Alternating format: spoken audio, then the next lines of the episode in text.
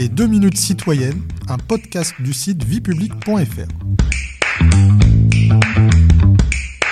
Bonjour à tous, je suis Guillemette, rédactrice pour le site viepublic.fr et je vais aujourd'hui vous expliquer quel est le rôle des agences régionales de santé, les ARS.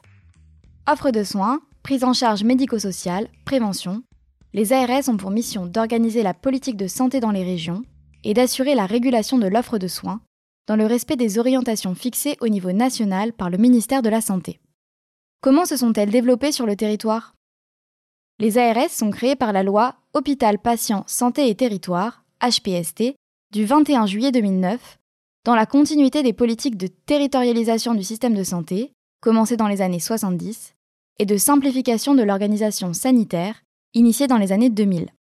Les ARS remplacent ainsi sept organismes telles que les agences régionales de l'hospitalisation, ARH, les directions régionales et départementales de l'action sanitaire et sociale, ou encore l'Union et les caisses régionales d'assurance maladie.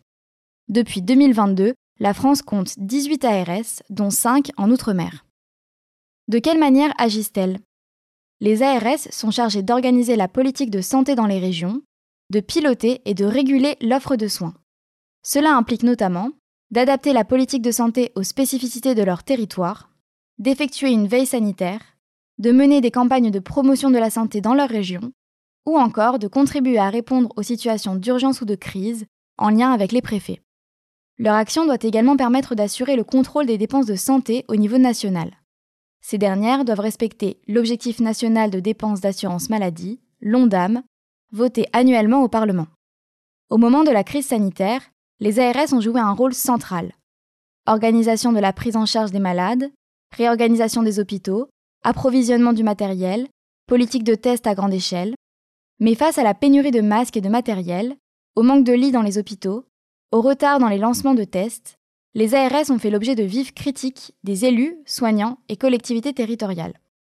Dans un rapport de 2020, la mission indépendante nationale sur l'évaluation de la gestion de la crise Covid pointe des déficits d'anticipation, de préparation et de gestion de la crise sanitaire. Plus largement, les ARS sont au cœur d'un débat structurel sur le système de santé français. Faut-il aller vers plus de centralisation pour mieux lutter contre les inégalités territoriales ou, au contraire, décentraliser davantage vers des échelons de proximité? Vous pouvez réécouter ce podcast et toutes nos séries sur vos plateformes préférées et notre chaîne YouTube. N'hésitez pas à vous y abonner. Et pour en savoir plus, rendez-vous sur notre site internet viepublic.fr et nos réseaux sociaux. On se retrouve très bientôt. Au revoir à tous.